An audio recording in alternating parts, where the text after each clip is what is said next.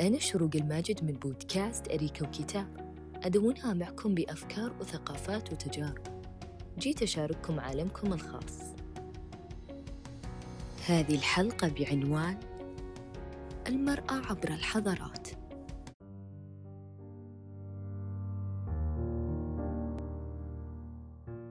منذ قديم الزمان وعلى مر العصور والحضارات والمرأة هي حديث المجتمعات. عقدت من أجلها المؤتمرات. هي محل جدل لا نهاية له. كيف كانت المرأة في الحضارات القديمة والأديان السابقة؟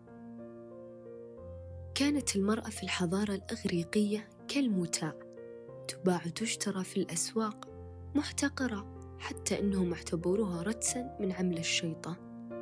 يقول الفيلسوف الأغريقي المشهور سقراط وجود المرأة هو أكبر منشأ ومصدر للأزمة في العالم. إن المرأة تشبه شجرة مسمومة حيث يكون ظاهرها جميلا ولكن عندما تأكل منها العصافير تموت حالا. في إنجلترا هي محرومة من حقها الكامل في ملك العقارات وفي أوروبا قاموا بوضع قفلا من الحديد على فم النساء حتى تمنع من الضحك والكلام. تسير في الطرقات وتعمل في البيت وفي فمها قفل من حديد. أما في فرنسا قرر مجمع ماكون إن المرأة إنسان ولكنها مخلوقة لخدمة الرجل وتخلو روحها من الروح الناجية من عذاب جهنم ما عدا أم المسيح. وعند الهنود المرأة هي عبد للرجل وعند موته يجب أن تحرق معه. كذلك عند اليهود والنصارى كانت المرأة سلعة رخيصة ويعتبرونها لعنة لأنها أغوت آدم. أما المرأة عند العرب في الجاهلية هي مصدر عار للرجل فإذا أنجبت زوجته بنتا يقوم بدفنها وهي على قيد الحياة. جاء الإسلام ووضع للمرأة كرامتها ورفع من شأنها واهتم بها اهتماما بالغا وعظيما حيث نزلت صورة كاملة تحمل اسم النساء. جاء الإسلام وجعل النساء شقائق الرجال لها كامل الاحترام والمكانة التي تستحقها. لها دورها الفعال في المجتمع ولا غنى عن المرأة أبدا. في عهد الرسول صلى الله عليه وسلم لها مساهمات واضحة اجتماعيا تعليميا واقتصاديا وصحيا وأمنيا. هذه السيدة خديجة بنت خويلد. عملت في التجارة وهي أول امرأة آمنت بدعوة النبي ودفعت أموالها لنصرة الدين الإسلامي.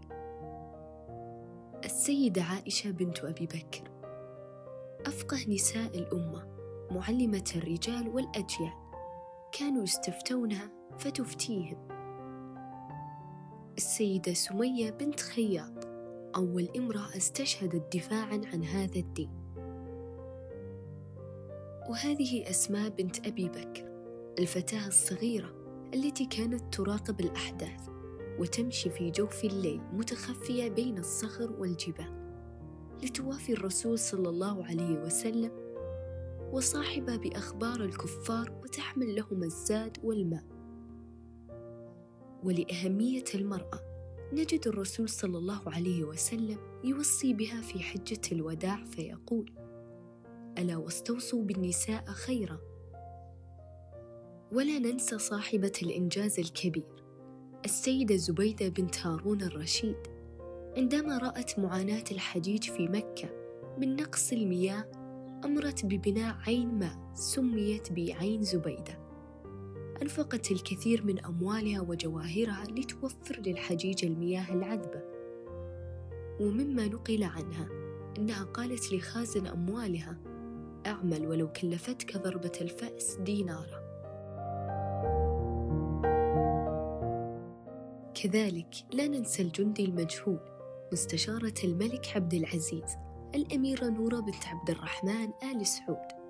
شقيقة الملك التي كانت سببا في استعادة الملك عبد العزيز للرياض حيث يستشيرها في كثير من الأمور وهي مستودع أسراره. والحصن المنيع له هي الملهمة له في استعادة ملك آبائه وعند كل إخفاق كانت تشحن همته وتشجعه وتقوي عزيمته. قائلة له لا تندب حظك إن خابت الأولى والثانية فسوف تظفر في الثالثة.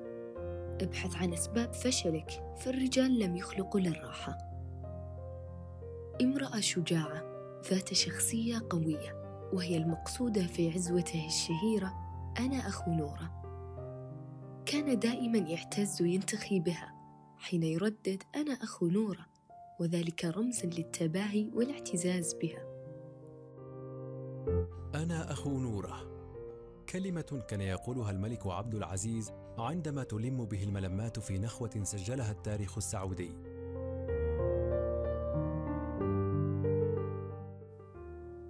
وتكريما لها تم تسمية صرح تعليمي يحمل اسمها جامعة الأميرة نورة.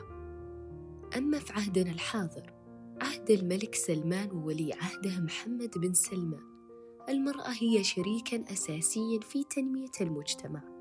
تبوأت عدة مناصب قيادية تؤدي دورا تنمويا ومن أقوال الملك سلمان إن المرأة هي مصدر التطور لأي مجتمع فمن غير نساء ممكنات يصعب إصلاح المجتمعات.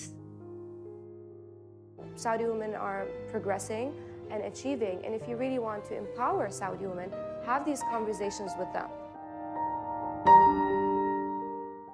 ولن تنسى المرأة السعودية دعم ولي العهد محمد بن سلمان لها.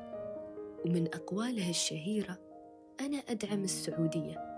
ونصف السعودية من النساء لذا أنا أدعم النساء.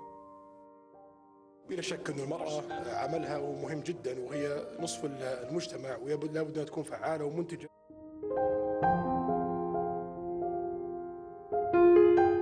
المرأة عبر التاريخ لها حضورها المشرف. حققت العديد من الإنجازات. فاللهم اجعلنا خير نساء مشرفات للدين وللوطن العظيم. thank you